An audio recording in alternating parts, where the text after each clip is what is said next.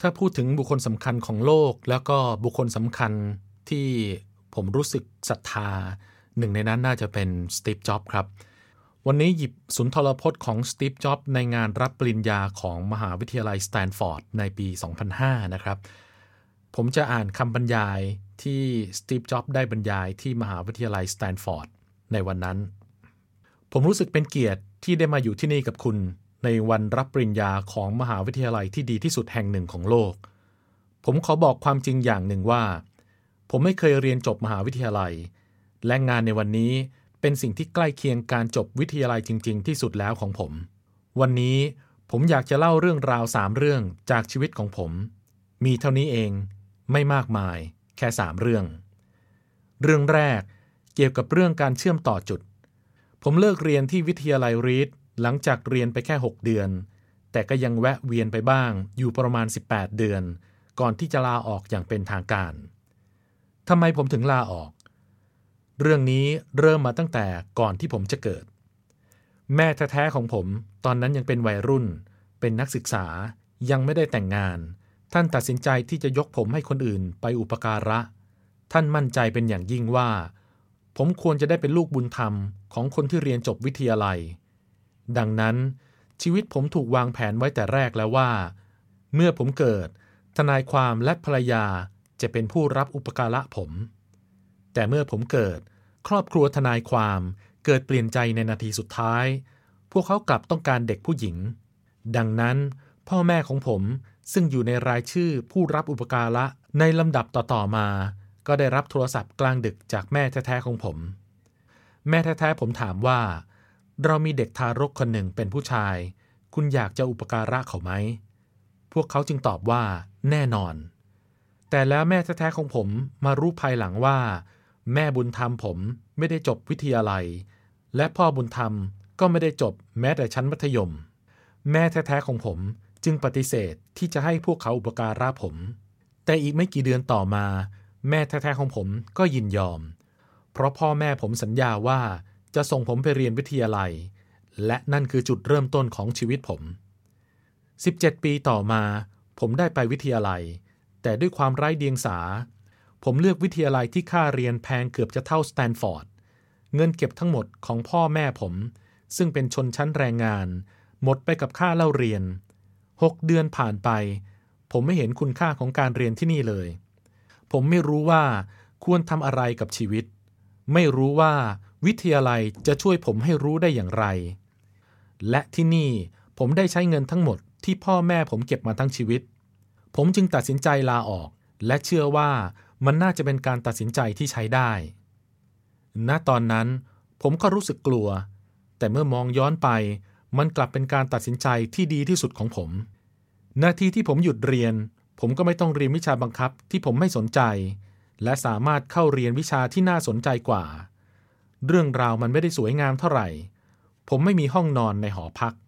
ต้องนอนบนพื้นห้องเพื่อน เอาขวดโคกไปแลกเงินห้าเซนเพื่อซื้อข้าวกิน และผมต้องเดินเจ็ดไมล์ข้ามไปอีกฝั่งของเมืองทุกๆวันอาทิตย์ เพื่อไปกินอาหารดีๆ สักมื้อ ที่วัดฮาเรกฤษณะ ผมรักช่วงชีวิตนี้ของผม และสิ่งที่ผมบังเอิญได้พบเจอส่วนใหญ่ ซึ่งเกิดจากความสงสัยและสัญชาตญาณก็กลับกลายเป็นสิ่งล้ำค่าในภายหลัง ผมมีตัวอย่างอยู่เรื่องหนึ่ง ในตอนนั้นริดคอลเลจเปิดสอนวิชาการออกแบบตัวอักษร ซึ่งอาจจะเป็นหลักสูตรที่ดีที่สุดของประเทศ ทั่วทั้งเขตมหาวิทยาลัย โปสเตอร์ทุกใบ ป้ายบนลิ้นชักทุกอัน เขียนด้วยตัวหนังสือที่สร้างจากลายมือที่สวยงาม เนื่องจากผมได้ลาออก ไม่ต้องเรียนวิชาปกติ ผมจึงตัดสินใจเรียนวิชานี้ ผมได้เรียนรู้เกี่ยวกับตัวอักษรแบบเซริฟและแซนเซริฟ ได้เรียนรู้เกี่ยวกับช่องไฟเมื่อต้องผสมตัวอักษรต่างๆ เข้าด้วยกัน ได้เรียนรู้การทำให้งานพิมพ์ออกมายอดเยี่ยม มันช่างสวยงาม น่าจดจำและมีความเป็นศิลปะอย่างชัดเจน ซึ่งไม่สามารถบรรยายในเชิงวิทยาศาสตร์ และผมคิดว่ามันยอดเยี่ยมจริง ๆ เรื่องที่เพิ่งเล่าไปนี้ ฟังดูไม่น่าจะใช้อะไรได้ในชีวิตจริงผม แต่แล้ว 10 ปีต่อมา เมื่อเรากำลังออกแบบคอมพิวเตอร์ Macintosh เครื่องแรก เรื่องนี้ก็วนกลับมา เรานำมันทั้งหมดเข้าไปไว้ใน Mac มันจึงกลายเป็นคอมพิวเตอร์เครื่องแรกที่มีการแสดงตัวอักษรได้อย่างสวยงาม ถ้าผมไม่ได้เรียนวิชานั้นที่วิทยาลัย เครื่อง Mac ก็คงจะไม่มีตัวอักษรหลายรูปแบบ และไม่มีการวางช่องไฟที่ได้สัดส่วนอย่างเช่นที่มันเป็น และเนื่องจาก Windows เลียนแบบ Mac เครื่องคอมพิวเตอร์ส่วนบุคคล ก็จะไม่มีระบบตัวอักษรที่สวยงามแบบนี้เช่นกัน ถ้าผมไม่ได้ลาออก ผมก็จะไม่ได้เรียนวิชานั้น และคอมพิวเตอร์ทั่วโลกก็จะไม่มีระบบแสดงตัวอักษรที่ยอดเยี่ยมอย่างที่เป็นในตอนนี้ จริงอยู่มันเป็นไปไม่ได้ที่จะมองไปข้างหน้า แล้วสามารถคิดเชื่อมต่อจุดต่างๆ ตั้งแต่สมัยยังเรียนวิทยาลัย แต่เมื่อเรามองย้อนกลับไปในอดีตสักสิบปีก่อน มันกลับชัดเจนเหลือเกิน ผมจึงอยากจะย้ำว่า คุณไม่สามารถเชื่อมต่อจุดด้วยการมองไปในอนาคต แต่เชื่อมต่อได้โดยการมองย้อนกลับไป และเมื่อคุณรู้เช่นนี้ คุณก็จะเชื่อมั่นว่า ไม่ว่าทางใดทางหนึ่ง จุดต่างๆ เหล่านี้จะสามารถเชื่อมกันได้ในอนาคต คุณต้องเชื่อในอะไรสักอย่าง เสียงในใจ พรมลิขิต ชีวิต กรรม อะไรก็ตามแต่ เพราะความเชื่อว่า จุดต่างๆ จะเวียนมาเชื่อมกันได้ จะสร้างความมั่นใจให้คุณกล้าเดินตามจิตใจที่แท้จริงของคุณ แม้ว่ามันจะต้องพาคุณออกนอกเส้นทางที่คุ้นเคย และะเผชิญความแตกต่างขนาดใหญ่ก็ตาม เรื่องที่สองของผมเกี่ยวกับความรักและการสูญเสีย ผมโชคดี ผมค้นพบสิ่งที่ผมรักตั้งแต่อายุยังน้อยวอสกับผมเริ่มบริษัท Apple ในโรงรถของพ่อแม่ผมตอนผมอายุ 20 เราทำงานหนัก และเมื่อ 10 ปีผ่านไป Apple ก็เติบโตจากคนสองคนในโรงรถ กลายเป็นธุรกิจ 2,000 ล้านเหรียญ ซึ่งมีพนักงานมากกว่า 4,000 คน ตอนนั้นเราเพิ่งเสนอผลงานที่เยี่ยมที่สุดของเรา Macintosh แค่หนึ่งปีก่อนหน้า ผมเพิ่งจะอายุ 30 และแล้วผมก็โดนไล่ออก ทำไมผมถึงโดนไล่ออกจากบริษัทที่ผมก่อตั้ง ก็นั่นแหละ เมื่อ Apple เติบโต พวกเราก็จ้างคนที่คิดว่ามีพรสวรรค์ที่จะบริหารบริษัทร่วมกับผม ซึ่งช่วงปีแรกๆ ซึ่งช่วงปีแรกๆมันก็เป็นไปด้วยดี แต่เมื่อวิสัยทัศน์ของเราเริ่มต่างกัน ในที่สุดเราก็แตกแยก เมื่อผมถูกไล่ออก คณะกรรมการยืนอยู่ข้างเขา ผมจึงถูกไล่ออกตอนอายุ 30 แถมเป็นที่รู้กันทั่วไปซะด้วย สิ่งที่เป็นความตั้งใจในชีวิตผู้ใหญ่ของผม ได้จากไปซะแล้ว มันเป็นความเสียหายที่ยิ่งใหญ่ ผมสับสนกับชีวิตอยู่เป็นเดือนๆผมรู้สึกว่า ผมทำให้ผู้ร่วมลงทุนใน Apple รุ่นเก่าๆผิดหวัง เหมือนผมทิ้งไม้ผลัดเมื่อมันกำลังถูกส่งผ่านมา ผมพบกับเดวิดแพ็กคาร์ดและบ๊อบนอยส์และพยายามที่จะขอโทษที่ผมทำพลาดโดยไม่เป็นท่า ผมล้มเหลวอย่างสิ้นเชิงในสายตาของผู้คน ผมเคยแม้แต่จะคิดหนีไปให้พ้นจากซิลิคอนวัลเลย์แต่บางอย่างค่อยๆ พาผมกลับขึ้นมา ผมยังรักในสิ่งที่ผมทำ เหตุการณ์ที่ Apple ไม่ได้ทำให้ผมเปลี่ยนไป ถึงผมจะถูกไล่ออก แต่ผมก็ยังรักในสิ่งที่ทำอยู่เช่นเดิม และผมก็ตัดสินใจที่จะเริ่มต้นใหม่ ตอนนั้นผมยังไม่รู้ตัว แต่มันกลายเป็นว่า การโดนไล่ออกจาก Apple เป็นสิ่งที่ดีที่สุดที่เกิดขึ้นกับผม ความสำคัญตนที่เกิดจากความสำเร็จในอดีต ถูกทดแทนด้วยความถ่อมตนของการเริ่มต้นใหม่ ที่ไม่มีอะไรแน่นอนสักอย่าง มันให้อิสระผมในการเข้าสู่ช่วงที่มีความคิดสร้างสรรค์มากที่สุดช่วงหนึ่งของชีวิต ช่วง 5 ปีหลังจากนั้น ผมเริ่มบริษัทใหม่ที่ชื่อว่า Next และอีกบริษัทที่ชื่อว่า Pixar และตกหลุมรักผู้หญิงที่น่าทึ่งคนหนึ่ง ซึ่งต่อมาได้กลายเป็นภรรยาของผม Pixar ได้สร้างภาพยนตร์แอนิเมชันเรื่องแรกของโลก ชื่อ Toy Story และตอนนี้ มันเป็นแอนิเมชันสตูดิโอที่ประสบความสำเร็จที่สุดในโลก และในที่สุด Apple ก็ซื้อ Next และผมก็ได้กลับมายัง Apple เทคโนโลยีที่เราพัฒนาขึ้นที่ Next ได้กลายเป็นหัวใจสำคัญของ Apple ในยุคใหม่นี้ และลอรีนกับผมก็มีชีวิตครอบครัวที่มีความสุข ผมเชื่อว่า สิ่งเหล่านี้คงไม่เกิดขึ้น ถ้าผมไม่ถูกไล่ออกจาก Apple มันเป็นยาขมรสแย่ แต่ผมคิดว่า คนป่วยต้องการมัน บางครั้งชีวิตก็ฟาดหัวคุณด้วยก้อนอิฐอย่างสิ้นศรัทธา ผมเชื่อมั่นว่าสิ่งที่ทำให้ผมเดินหน้าต่อได้ ก็คือการที่ผมรักในสิ่งที่ทำคุณต้องค้นหาว่า คุณรักอะไร ทั้งกับตัวงานและคนรอบๆข้าง งานที่คุณทำจะกลายเป็นส่วนสำคัญของชีวิต ซึ่งหนทางเดียวที่คุณจะพอใจกับงานนั้นได้ คือทำสิ่งที่คุณเชื่อมั่นว่า มันเป็นสิ่งที่ยิ่งใหญ่ และหนทางเดียวที่จะสร้างสรรค์งานที่ยอดเยี่ยมได้ ก็คือรักในสิ่งที่คุณทำถ้าคุณยังไม่เจอมัน ให้ค้นหามันไปเรื่อยๆ อย่าหยุดเหมือนกับเรื่องต่างๆ ที่จะรับรู้ได้ด้วยใจ คุณจะรู้ตัวเองเมื่อคุณเจอมัน และเหมือนกับความสัมพันธ์ที่ยิ่งใหญ่ มันอาจจะก้าวหน้าพัฒนายิ่งขึ้นไปตามกาลเวลา ดังนั้นจงค้นหามันอย่าหยุด เรื่องที่สามของผมเกี่ยวกับความตาย ตอนผมอายุ 17 ผมได้อ่านคำกล่าวหนึ่ง ถ้าคุณใช้ชีวิตในแต่ละวันเหมือนเป็นวันสุดท้าย วันหนึ่ง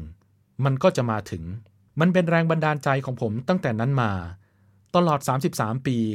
ผมมองกระจกทุกเช้า แล้วถามตัวเองว่า ถ้าวันนี้เป็นวันสุดท้ายของชีวิต ผมอยากจะทำสิ่งที่กำลังทำในวันนี้หรือเปล่า และเมื่อไหร่ที่คำตอบคือไม่ ติดติดกันหลาย ๆ วัน ผมรู้ว่า ต้องเปลี่ยนแปลงอะไรสักอย่างเสียที การระลึกได้ว่า ผมจะต้องตายในเร็ววันนี้